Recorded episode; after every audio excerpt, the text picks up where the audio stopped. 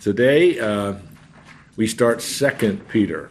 So um, we accomplished something last week which we rarely accomplish. We finished a book. so uh, we rejoiced in that, had a little party for those of you who weren't here, exchanged gifts. Uh, all of that is not true, but we did finish the book. Um, Second Peter, if if you're interested, I'll go through a couple of these on page uh, ten of the of the uh, note. Uh, just a couple of introductory matters, if I if I might, and that may or may not be important, but I'll go through them uh, somewhat hurriedly. But I think it's important to do that. The author is uh, Peter, the Apostle Peter. Um, to be honest with you, um, there was quite a bit of um, consideration because the style of Second Peter is different, and by that I mean the writing style is different than uh, the the writing style, the grammar and syntax and vocabulary. That's what I mean by that. And that was, in a way, that was a silly debate because they were saying, well, because the vocabulary and style is different, therefore it's a different author. Not necessarily, because it's a totally different purpose for the book. And so Peter would be using uh, some different words and, and uh, uh, some different figures of speech, metaphors, than he did in the first. So that kind of quickly was settled. So, uh, for the most part, there's not a lot of dispute about it, but that was much more than the first epistle of Peter. It's probably written about AD 67, right before Peter was executed. Um, as you may or may not know, just I'll quickly review this if it's important or not. But the uh, the increasing um, intensity, the opposition of the Roman Empire to Christianity is growing, decade after decade after decade. And by the late 60s, and I'm talking 67, 68, Emperor Nero, you know that name? You ever heard of him? Nero the Caesar turns on Christianity and he blames them for a lot of things, including that very famous fire in Rome that destroyed a good part of the city. Um, he affixed blame for that to Christians, which was not true.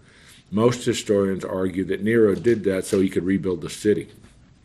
So he actually, they, they he set the fire so he could rebuild the city. That's irrelevant to this this book, but I say it only because Peter was, along with Paul, were killed uh, by Emperor Nero, Caesar Nero, at the heights of those persecutions.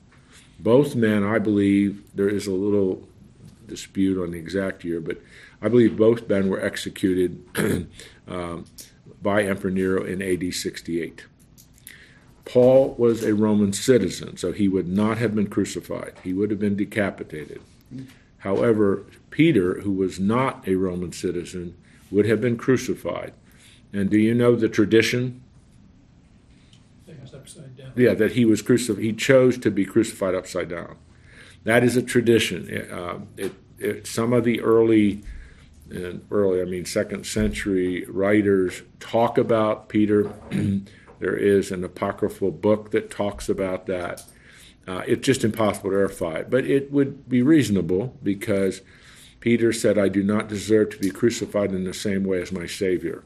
I will be crucified upside down. So, what that means, he was nailed to a cross, but it was turned upside down, and that's how he died. So, this is um, and I see no reason to doubt that.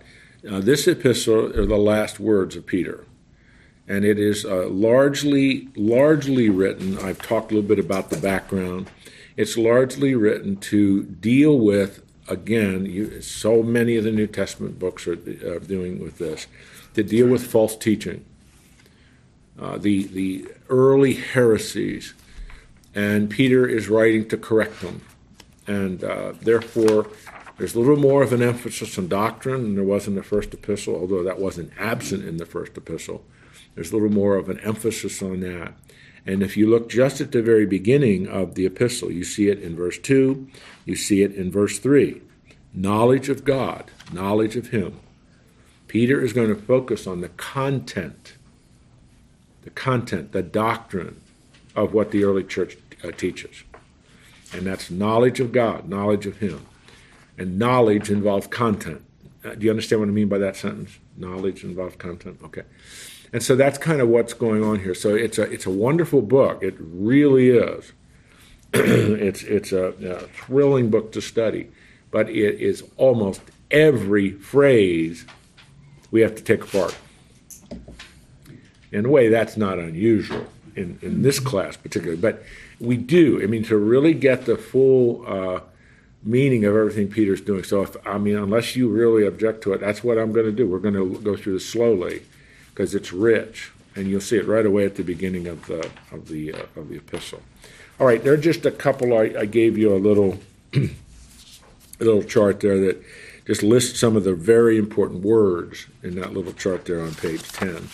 NIV puts those things out. And then on page 11, I have uh, the synthetic chart. I don't know if you're interested in those things or not, but I like those. I had to do um, a synthetic chart when I was in graduate school for every book of the Bible. And um, uh, not too many years ago, maybe three, four, I found Swindoll has put all of his synthetic charts online, and his are much better than mine. So I use his. but uh, and again, I don't know if that's even a value to Uh, that I was taught to do that. It's a way to trace the argument of a book in the Bible. in all 66 books, um, you can do that, and you can see what Swindoll has done. He correctly just follows the chapter structure, the three chapters of the book, and a call to spiritual maturity, focus on the false teachers, and then most importantly, the anticipation of Jesus' return. Future promise should determine present behavior. That's a major promise of the Bible. Future promise should determine present behavior. So that's kind of where we're at in the overview. I'd, real quick, five minutes. Any questions? Just to highlight a couple of points about the book as we get started with it. It is a different emphasis in First Peter. Major theme of First Peter was how to deal with suffering. The major theme of Second Peter is how to respond to false teaching. If you want a synopsis in one sentence, that's the difference. All right, the salutation, the greeting, whatever you want to call it. I want you to notice something. I'm not sure all the translations don't go out of their way to focus on this, but I want you to notice something. Simeon Peter. Simeon is the Hebrew for Simon. And so, for reasons that are not clear, we don't know why Peter chose to do this, but he identifies himself with his Hebrew followed by his Greek.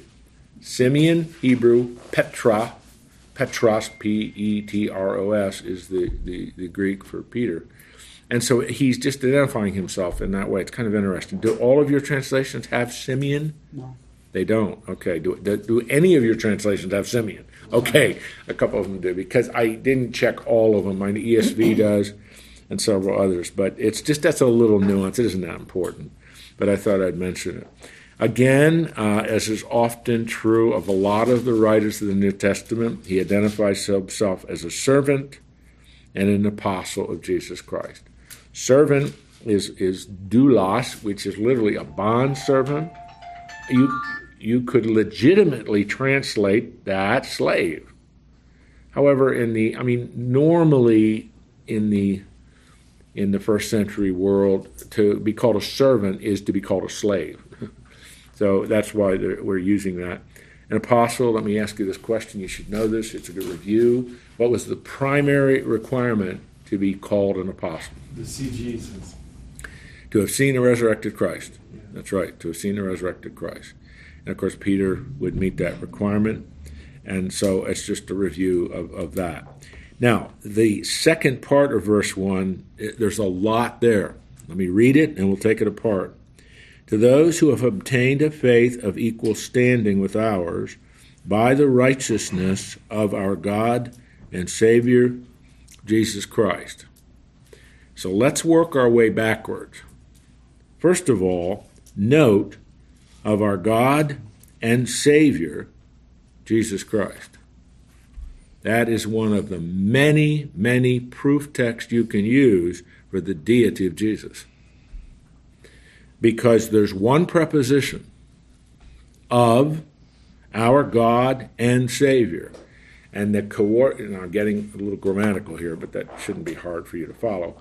And the coordinating conjunction and makes those two qualities equal God and Savior, Jesus Christ. Now, did I, did I lose you there? Are, are you with me? In other words, this is just grammatically. There, you can't dispute that. Grammatically, what Peter is saying is Jesus Christ is Savior and God. And I mean, it's just grammatically, that's the point. There's an equality with that coordinating conjunction. He's God and Savior. So it's just, it's a wonderful little grammatical tidbit that affirms what you see all over the New Testament the deity of Jesus Christ. So, now continuing to work ourselves back, again, it's going to depend on all the translations, but the verb to those who have obtained should immediately be followed by the, the prepositional phrase, by the righteousness of our God and Savior, Jesus Christ. So let me, it sounds a little odd, but this would be to, to make, make the verb and the prepositional phrase close together. To those who have obtained by the righteousness of our God and Savior Jesus Christ a faith of equal standing with ours. You follow me? In other words, the prepositional phrase, by the righteousness of God, our God and Savior Jesus Christ, flows from obtained. How did you obtain it? You didn't earn it. You didn't merit it. It came from the righteousness of Jesus Christ, which you appropriated to your life how? By faith. By faith.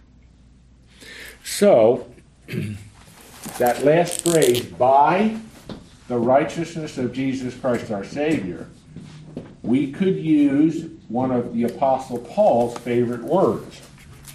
I mean, it's all over his writings, all over Galatians, all over Romans, justification. So let's paraphrase it. Obtained through or by justification of Jesus Christ, you have faith of equal standing. So it's it's the focus of, of the of the language of verse one is on uh, condensing it down the justification that Jesus Christ, our God and Savior, offers us, and the result is a faith of equal standing. So now, did I lose you, or are you with me, Rob? Well, it's interesting how he uses the past tense, have obtained. He's not saying will obtain, Will or obtain. are obtaining. Or, or, or working toward obtaining, or something like that. Have obtained is Yeah. the final justification. So. you know. So Peter doesn't use that term as frequently as Paul does. The term, I mean that term, justification. But that's clearly what he's saying, because that's exactly the major theme of the New Testament. So I just don't, I I don't want you to to uh, miss that, how important that is. Um, the theology of verse one is the focus on what Christ has done for us and the righteousness He offers us. Remember, justification means to be declared righteous. That's what that means. You know that. I, we've gone through that a lot. If I could hold you to definitions every now and then, give you a pop quiz and ask you to, but I won't ever do that because then the, this room would empty. and We'd have to tell Homestead we're not going to have the class anymore. Could, could I, I mean, he says the faith the same as ours. Mm-hmm.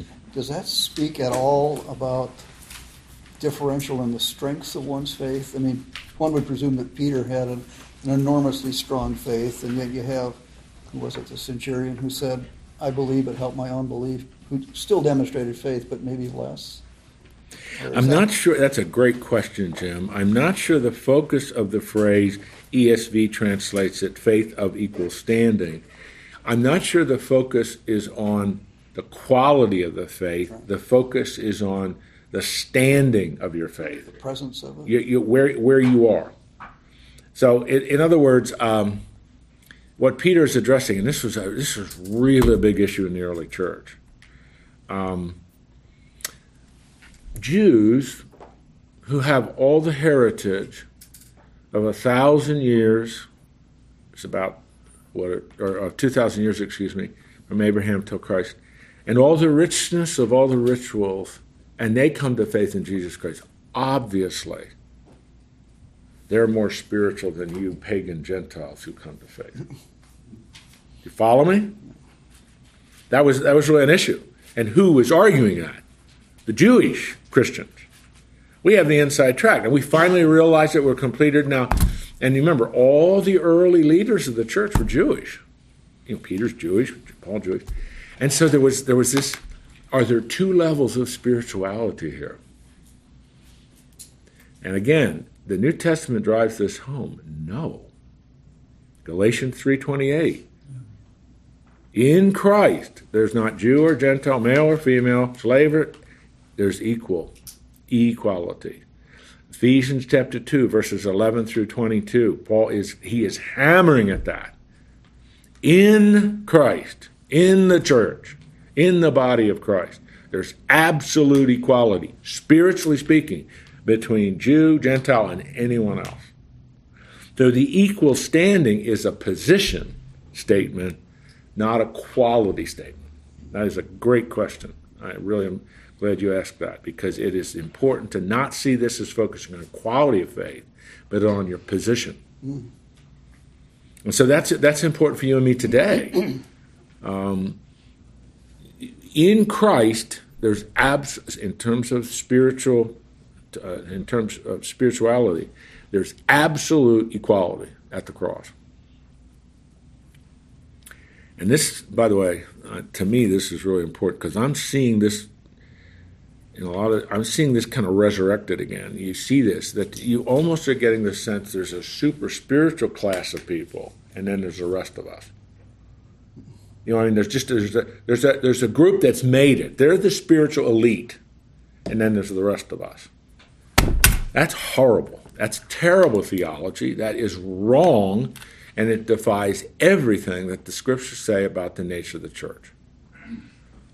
Now, are there people that are farther along, and farther mean distant, farther along in their walk with the Lord in, in spiritual maturity? Well, yeah, it's called sanctification. But in terms of position, which is what Peter's focusing on here because he brings up the righteousness of our God and Savior Jesus Christ, it's the, the absolute equality at the cross. And that's, again, that is really important because these false teachers are coming into these early churches and saying,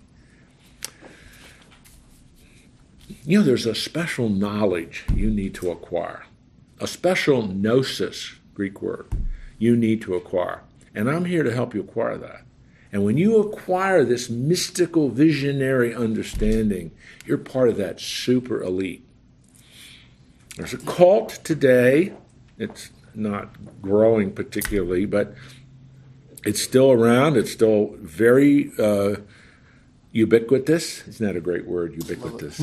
they're, they're, kind of everywhere present. You see them. The Jehovah's Witness. And the Jehovah's Witness, based on the premise, there are 144,000 elite. And your goal is to be part of that. In a lot of ways in which you get to that. And it's just the scriptures when you hear anyone start to talk like that, turn the TV set off, throw the book away, slam the door in their face, or I mean, whatever, that's, that is not how the Lord wants us to look at it. Now, there are different role responsibilities, different assignments, but at the cross, there are not two levels of spiritual uh, people. John. Jim, I used to go to a Pentecostal church. It sounds like you were describing that church that, that, uh, you know, there's, there's those of us that speak in tongues, and then there's all the rest of us. I was hoping no one would bring that up. Uh,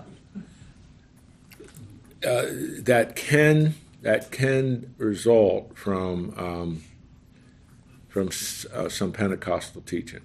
Um, Again, I, am not sure I want to go down this bunny trail really, really far, but I'll go down it just one sentence. I'll let you off. No, but no, but you are right because um, the historic classical Pentecostalism, which began in 1901 at the Bethel Bible Institute in Topeka, Kansas, at the little institute taught by a guy named Charles Parham, that speaking in tongues is the sign of spirit baptism, which you must seek.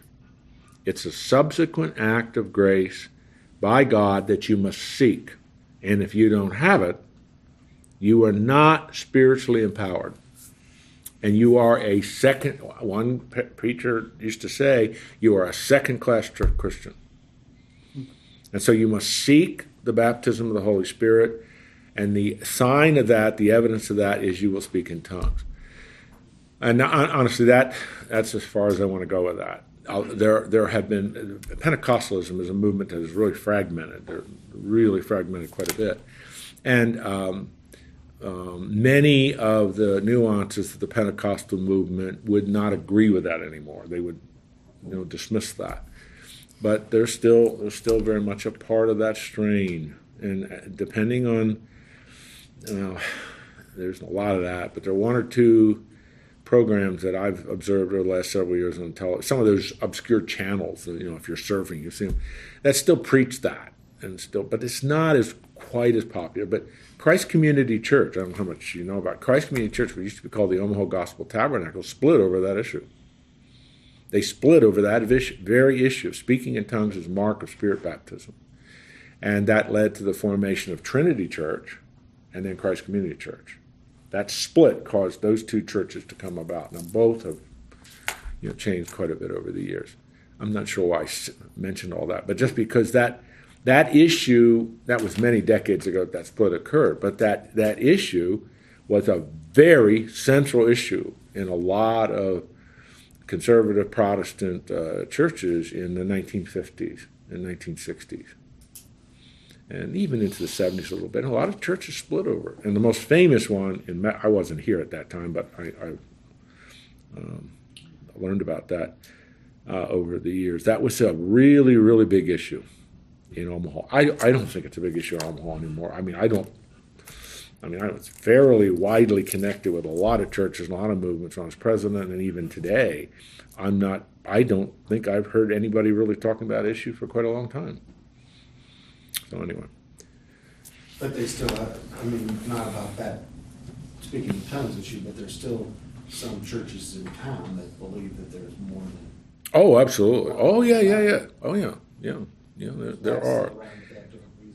But it's it's not the kind of like it was when like Omaha Gospel Tabernacle Church split over that. You don't see as much of that as as you you used to. Now the church splits are over other things. yeah, but anyway. So I mean, verse one, which we have only done one verse, and it's ten minutes after twelve. So just want to remind you of how slow we're going, but no, that's all right. It's a that's a rich verse theologically. You have de, uh, an affirmation of the deity of Christ. You have the reminder that faith and salvation comes through the righteousness of Christ, and there is pure equality at the foot of the cross because of that. All right, now, verse 2 alerts us to the primary point of this epistle. May grace and peace be multiplied to you. That's that's not a particularly unusual part of a salutation, but what follows is multiply you in the knowledge of God and of Jesus Christ our Lord. The word knowledge there is epiginosko. I know that doesn't mean anything, but that is a major word. That is a, a major word in this epistle. The, the knowledge of God as opposed to the error of the false teachers. Men, our saving faith is simple and childlike and, and it's characterized by humility. But when we speak of the faith or the Christian faith, that's talking about content. That's talking about doctrine. You understand the difference? Nobody's moving their head. Nobody. Okay.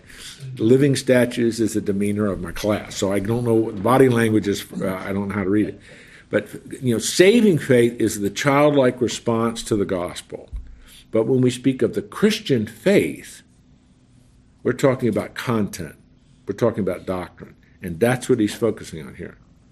May grace and peace be multiplied to you in the knowledge of God the, the, the grace and peace is going to be multiplied with doctrinal purity and clarity of understanding of who God is and of who Jesus Christ is. So doctrine matters. I know I've, uh, I, I can't remember the last time I said it, but I know I've said this many times. the theme of the pastoral epistles, which is 1 Timothy, 2 Timothy, and Titus, the theme of that, thesis of those three epistles is sound doctrine produces godly living. And so Peter is getting at that here, that, you know, peace, the grace and peace that we seek comes through a proper understanding of who God is because he's the source of both. So, right out of the chute, Peter's nailing his main emphasis here a proper understanding, a proper knowledge, a proper content doctrinally of who God is and who Jesus Christ, our Lord. And that's what he's about to, to, to walk, uh, walk us through. Really tough in those days to get that knowledge. As I understand it, they didn't have the Bible at that time. They just was through letters, and they had. Well, they had, uh, in, a, in a sense, you are right if you think of the fully recognized 66 books of the Bible. They had the 39 books of the Old Testament, and they had a number of, uh, this is AD 67. So, um, Mark's Gospel, which was written in AD 49, is circulating very widely.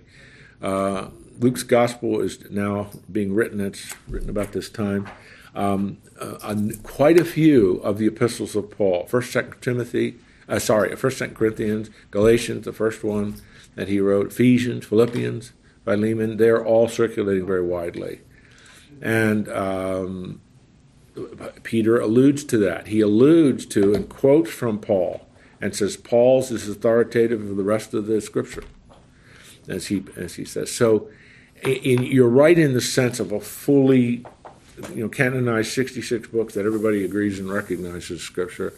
We're not quite there yet by AD 67, but by the end of the century we will be. Muratorian canon shows that, some others. The other, um, the, the, the, other point about this is um, knowledge of God and Christ Jesus our Lord is hard work. Do you understand what I mean by that? Not by osmosis. Jim's really, really smart. I mean, he really is. I've known him for a long time. But I don't gain a lot of his brilliance by just sitting here and it just, by osmosis, it just comes to me.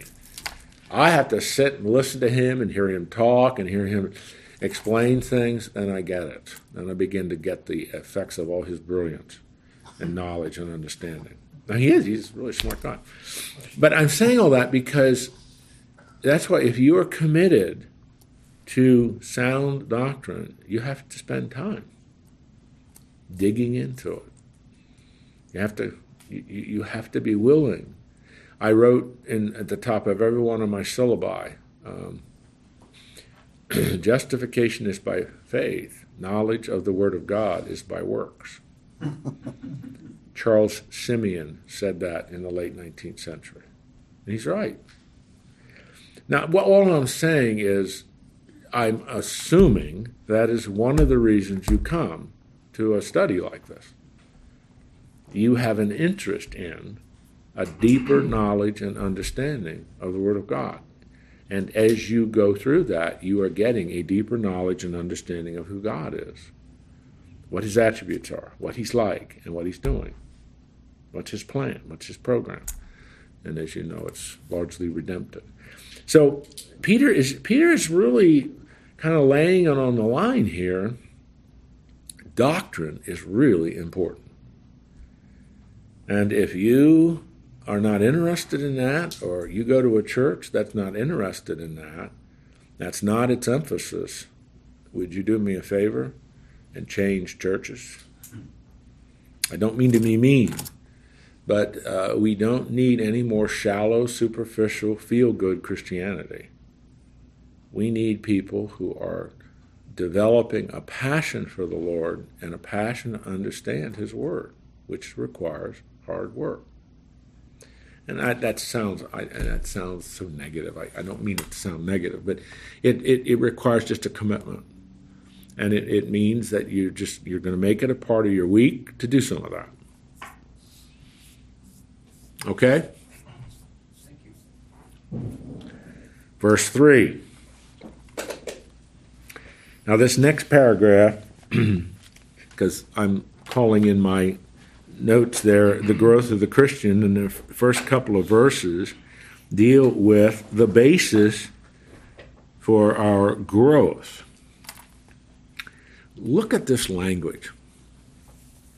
I'm reading from the ESV translation. It may be a little different than the one because some of this is these are difficult words. A couple of these and how to put them. His divine power has granted to us all things. You ought to underline that that pertain to life and godliness through that should be the preposition. It should be translated through in your Bible. Because that is a preposition of means.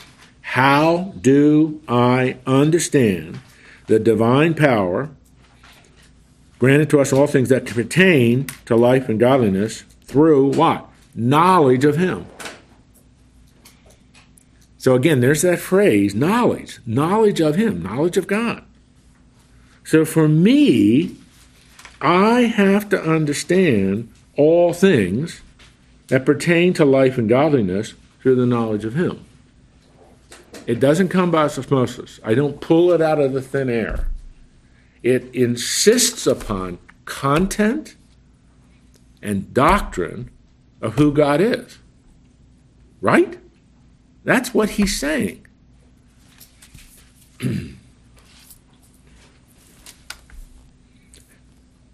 knowledge of him who called us to his own glory to his own glory and excellence by which he has granted to us his precious and very great promises so that through them you may become partakers of the divine nature having escaped from the corruption that is in the world because of sinful desire. A loaded three uh, two verses verse 3 and verse 4 i just loaded. So let's let's take it apart again and then try to put it back together. Uh, are there any major issues with your translation, or is it fairly close to the way mine read? All right. His divine power. Let's start with that. His divine power. Now, the his, that's a pronoun.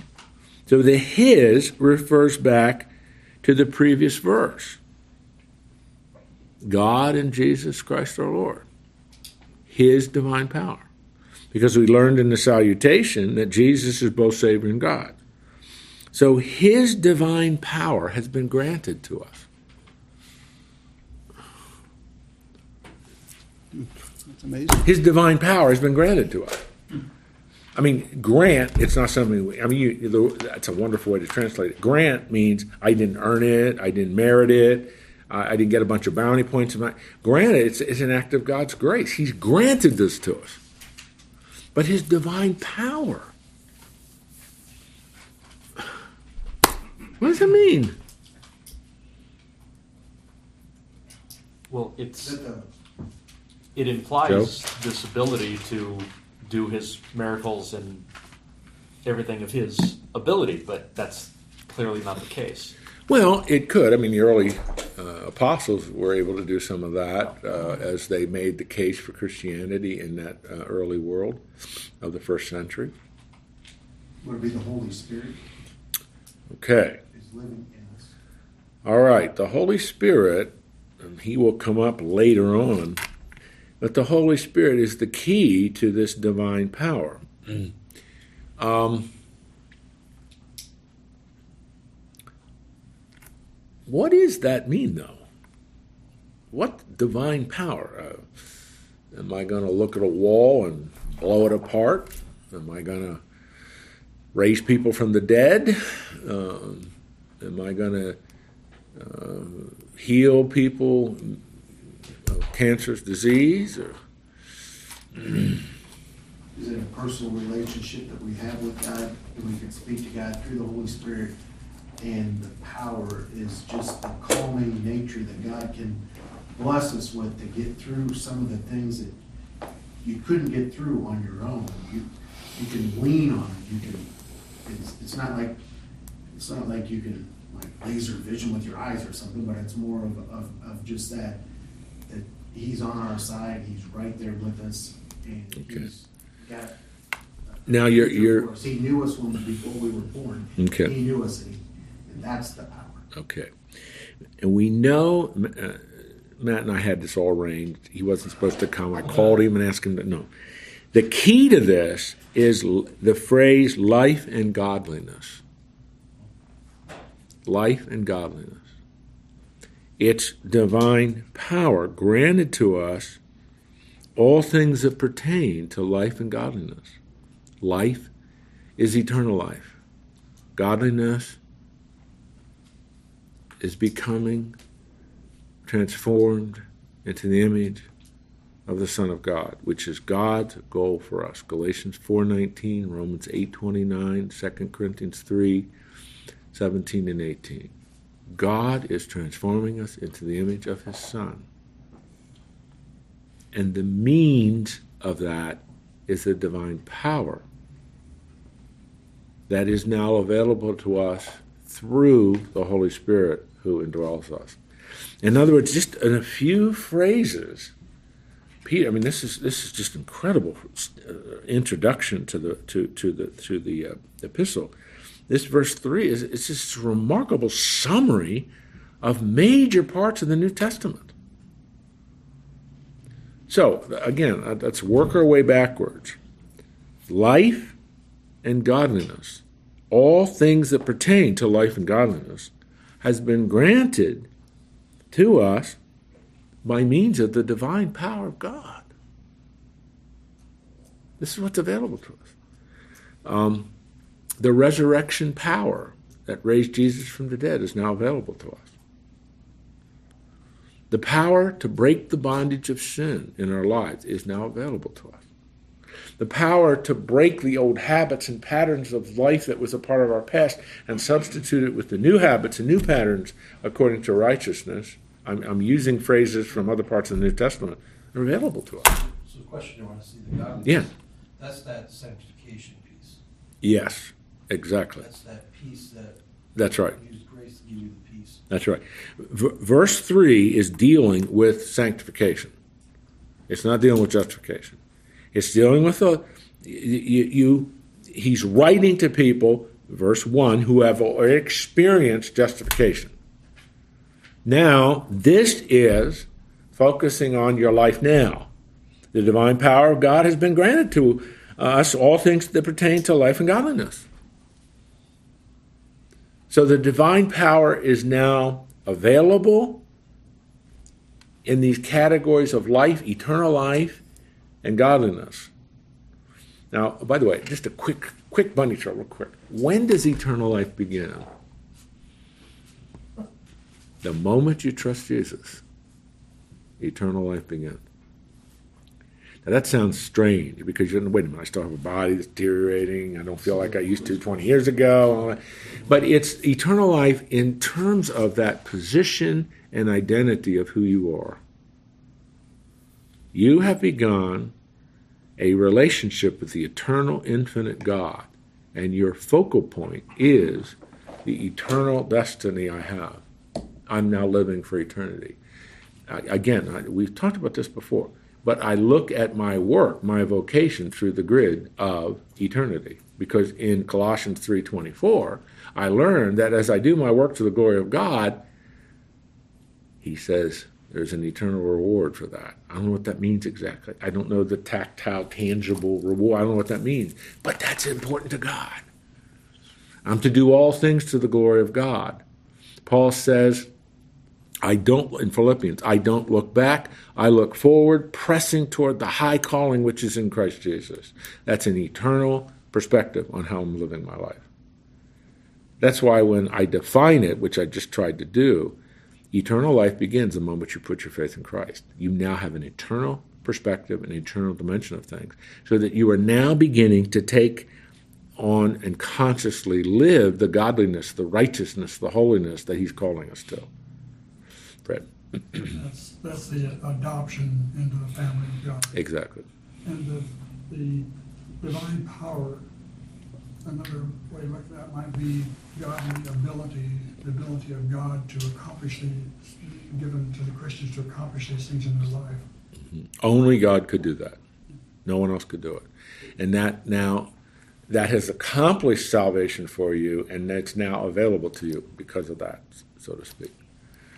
The pile of sins before you found God would be really high, and then, but if you average it out over eternity, you probably wouldn't. It, it kind of makes it so you don't, you don't have that big pile chasing you around your whole life where you're like, man, I did this, I can't ever repent, I can't ever, I can't ever get back where I was, and you have all that guilt. But God kind of just kind of separates that garbage. Well, you can look at it from the perspective of justification, the pile's gone. There's nothing there. From the perspective of sanctification, those old habits and patterns that produced the pile, God's dealing with them. I'm not sure your metaphor worked, but I tried to follow on your Right, metaphor right. and explain it. Right, yeah, well, I mean, seriously, justification says the pile is no longer there. You have been declared righteous. Sanctification is saying the habits and patterns of your life that produced the pile, you have to deal with those. And that's what sanctification is all about. And as Fred uh, has done a study of this on his own, that's part of the, the wonder of being in the family of God, of being adopted into the family. You have a whole new identity, whole new set of resources, new brothers and sisters, all the wonderful things that even involve calling the, the, the God of heaven your, your heavenly Father. Now, all those wonderful things that are part of our new position in Christ. And that's why Paul Paul puts it this way. It's Paul stresses these kind of things more than Peter does, but in Romans six, the power of sin has been broken in your life.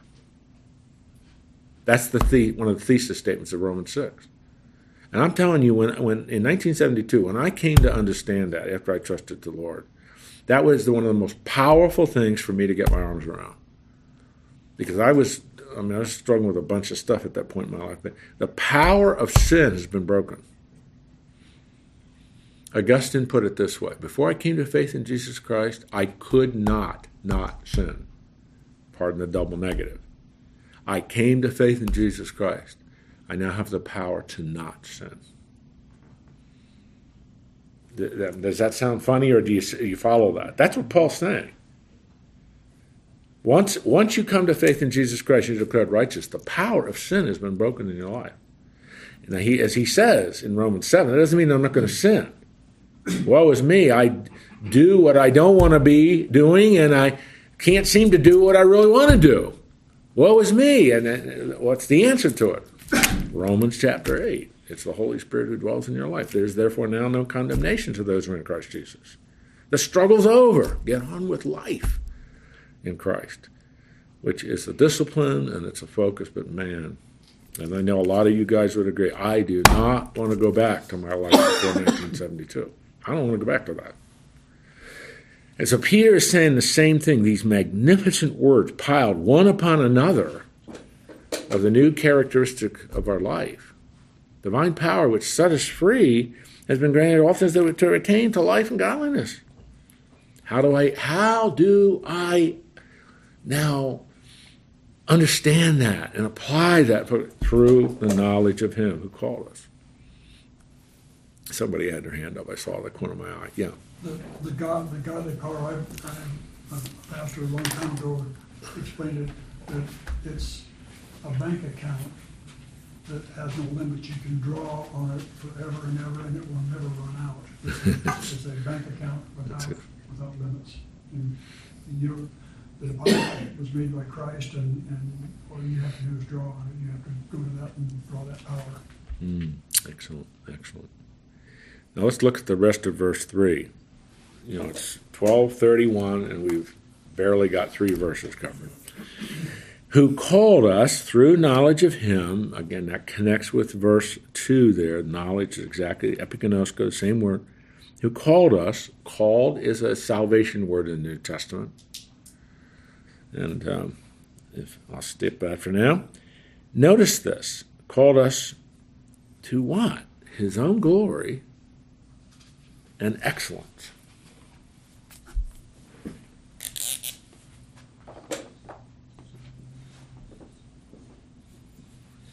Pardon me, but I want to excellence because it's quite a rich thought. It really is.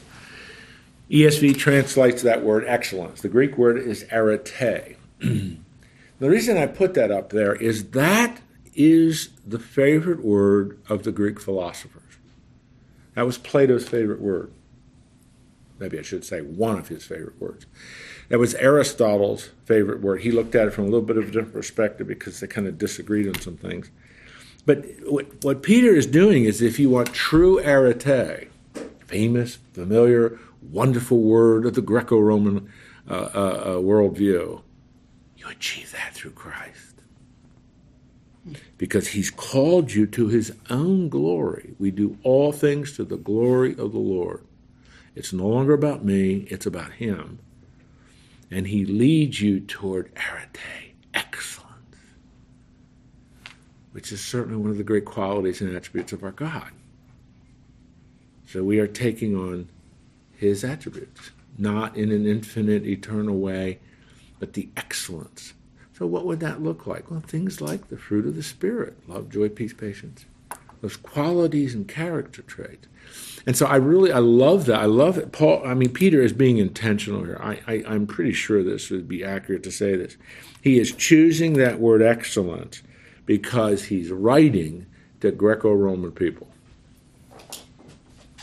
Some of them are Hellenized Jews. I mean, they you know Jews who are very much uh, influenced by the Greco-Roman world, but nonetheless, true arete comes through Jesus. True excellence. That's why I always would tell my students your goal must be excellence in all that you do, because that's the standard of God. Not for self elevating pride, hubris, another favorite word of the Greeks, but because you're bringing glory to the Lord. It's just, it's a wonderful combination His own glory and excellence. It's just, it's really quite a, a moving uh, verse. It's it's a fantastic verse. Do you think you do you think you got it? Because we're not done yet. Verse four goes with verse three. by his own glory and excellence, by which he has granted to us his precious and very great promises, so that through them, through what? Them refers to the promises you may become partakers of the divine nature. Now, that has caused no small amount of discussion. Does he mean that we become like God in his nature? We become omniscient and omnipotent and omnipresent? No. He's talking about the moral, ethical life characterized by the arete Let's put it another way. Do you want me to get real theological or just stay on the surface?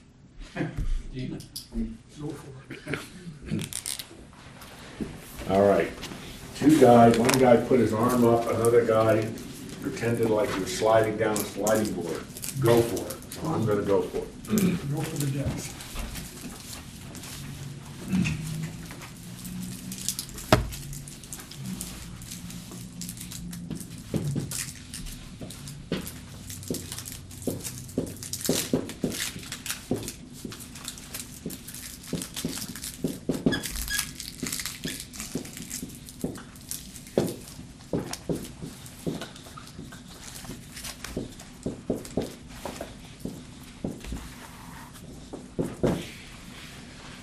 All right. In theology, when we talk about the divine nature or we talk about the attributes of God, most theologians, and I think it's helpful to do this, separate the attributes into two categories the incommunicable attributes of God and the communicable attributes of God.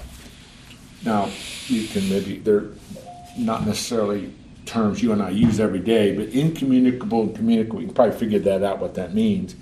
Incommunicable means these are unique to God.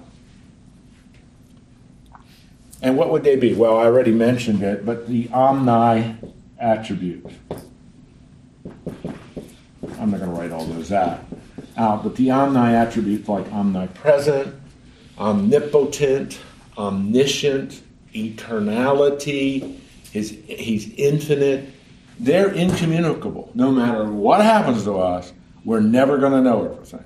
We're never going to have all power that God has to create things ex nihilo. No. But what are the communicable attributes? Love. Oops.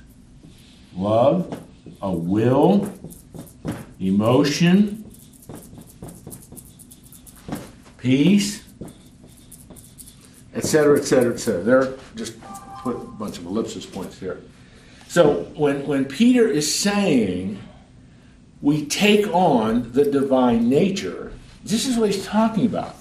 These attributes that characterize God can be manifested and lived out in our lives.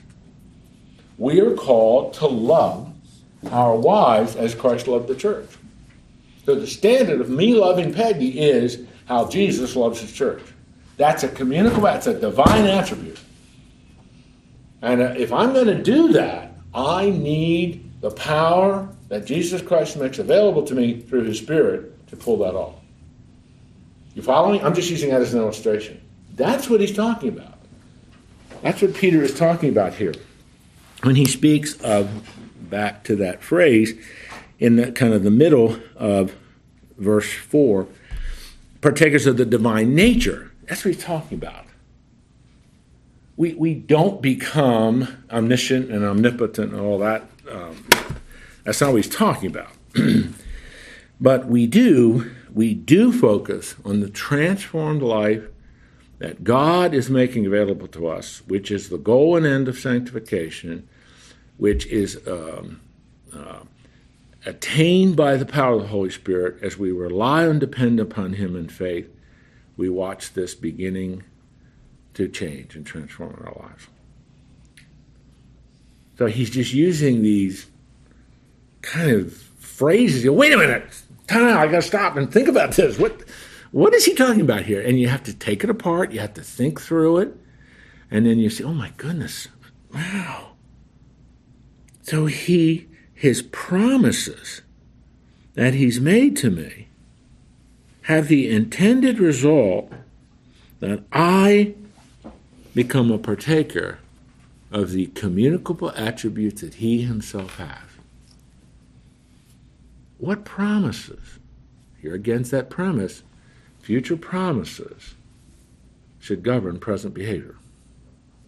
Because of the promises, Peter calls them the precious and very great promises. What promises? Well, eternal life with him, a glorified resurrected body, to rule and reign with him. I mean, all of those things. That's your destiny. That's your future. That's where things are headed. That's uh, the Greeks used to call it. That's your telos. That's your purpose. That's where you're headed. Man, so the the counsel is, as I will be then, is how I should be living now. And it's just it's it's a it's a wonderful it's a wonderful statement of how we should look at our lives. It's an enormous challenge, but it's a wonderful summary of how we should look at our lives. Go back through the verse 3 again, verse 4. His divine power has granted to us all things that pertain to life and godliness, through or by means of the knowledge of Him, who called us to His own glory and arete. He is the standard of arete, He is the standard of excellence, by which He has granted to us precious, very great promises so that through them, intended result, you may become partakers of his nature. How's that possible? Because I've escaped from the corruption that is in the world because of sinful desire. That used to be what I was. That's not what I am now. And that's how he puts it. I have escaped from the corruption. That I don't know if all of your translations have that, but that's a great word. Corruption is the sinful, deep, rebellious nature against everything God stands for. You've escaped that. It's in the world. World is doesn't mean the trees out there and the sky and all that. It's that system that stands opposed to God, and then he personalizes it because of sinful desire. That's what you used to be. but you've escaped that. Why? Going all the way back to the first verse because of your standing. Now, again, I um, as we we've seen, we we've only gotten through four verses, and we spent a lot of time on two verses, verses three and four. But th- this is the basis. This meaning these two verses and what we've just summarized. This is the basis for the growth that he's going to call us to in the next cluster of verses. Let's put it another way. Verse 3 and 4 really define who you are. This is who you are. I'm sorry, they, they are what again? Uh, verses 3 and 4 really define who you are. Re- Okay. Yeah, uh, another way of just summarizing your identity. This is who you are. And all these phrases and powerful doctrinal and theological thoughts. Um, oh, this is, I would love to give you a thought paper assignment on this to see if you really got this. But of course, that'll never happen. So um, just maybe think about it. But uh, Joel. I was just gonna make a comment, just that phrase, having escaped, that- I guess that kind of implies imprisonment. Mm. And just going back to the very first verse, you know, Simon Peter, a bondservant, so Mhm. kind of the former life of being a slave to sin Exactly. and the current life of being That's right. slave to Jesus. Exactly, exactly. New allegiance, new devotion, new master. Again, that's one of the things Paul talks about in Romans 6. Uh, we have a new master. No longer sins, Jesus. Power and bondage of sin has been broken. Now live that way, which is really the point he's trying to make in chapter 6. But again, because of who you are, live that way. Because of your position, live that way. And so it's just it's this it's that the beginning of understanding who I am in Christ. Now start to live that way, and that's uh, that's that mon- wonderful difference between justification and sanctification in our lives. My position versus my practice. My position's secure, and I start to live that way, and it takes a long time. It really does. But the, the, Peter has just summarized in a, a very unique way. This is a very unique expression of these things in terms of the New Testament. But I hope um, I hope it makes sense. Does, does it make sense? Uh, the, any questions about it? Does it seem pretty clear to you? This seems to be some accountability here, but um, I'm only kidding. I know I can't give you assignments, but um, it's it's neat to do this. What he's going to do then in in the next passage, uh, I'll just introduce it because we're almost out of time. Is it, what's uh, uh, hopefully all of your translations have this. What's the first phrase of verse five? For, for this very reason. For this very reason, because of everything I have just said to you, because everything I've just laid out and declared in somewhat flowery language. This is this is highly polished Greek here. These three two verses we that's very polished. It really is. But for this very reason, make every effort to supplement your faith. What faith? The saving faith, the justified faith. Live what you are. So ESV is translated a Greek word. It's really interesting. Supplement. Here's who you are. Here's your identity. You're justified. Now supplement that with living rightly. Isn't that, isn't that a curious way to put it? It's like it's all been done. Christ has done it all for you. You've picked up the gift from the table. It's now yours. For this very reason, supplement that with the sanctified life that He's calling you to live. And so He has some fantastic. When we're done, we're going to have a list of six of them. So if you come back next week, I'm going to put on the board six things that He's calling us to. Okay? So if you were a gambler. I'm not.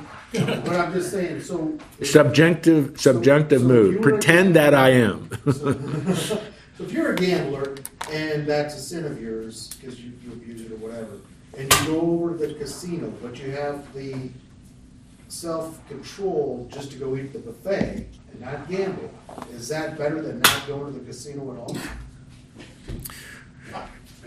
Are you showing more self-control by, You know, um, the or does it? the way you're framing the question, of course, is loaded. There's no way I can answer it without creating controversy. But um, to me, Matt, the right way to ask that question is, given who I was and given given what I am now, what's the wisest thing for me to do for entertainment? Just like God did run? I mean, Jesus ran. Well, yeah, I mean, it's like it's what's the wisest thing for me to do? It's it for you. Just make up the scenario. Suppose you had the habit of gambling, you've broken that, you've gotten victory over it, and you want to take your wife out to a really nice dinner, but not spend a pile of money. That's a good option. But is that a wise option? Not sin to do it and not gamble. It's not sin because I mean, it, it, it's just you ask a question because that's kind of that's kind of the way in which the scriptures would present something like that. Certainly the way Paul would present it. Uh, what's the wise thing for you to do in a situation like that? Flee.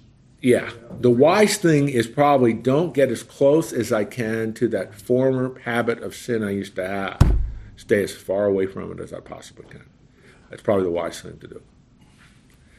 And it's not. I mean, if you would choose to do it, and it would never tempt you, and never okay, but it's just you keep going back. It's just. It's just. What's wisdom?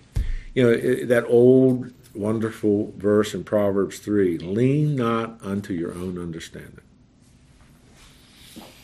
you know, I don't know about you guys, but I even I've walked with the Lord now for a long time. But when I start leaning on my own understanding about things, it usually ends up that was probably not a really wise thing for me to do.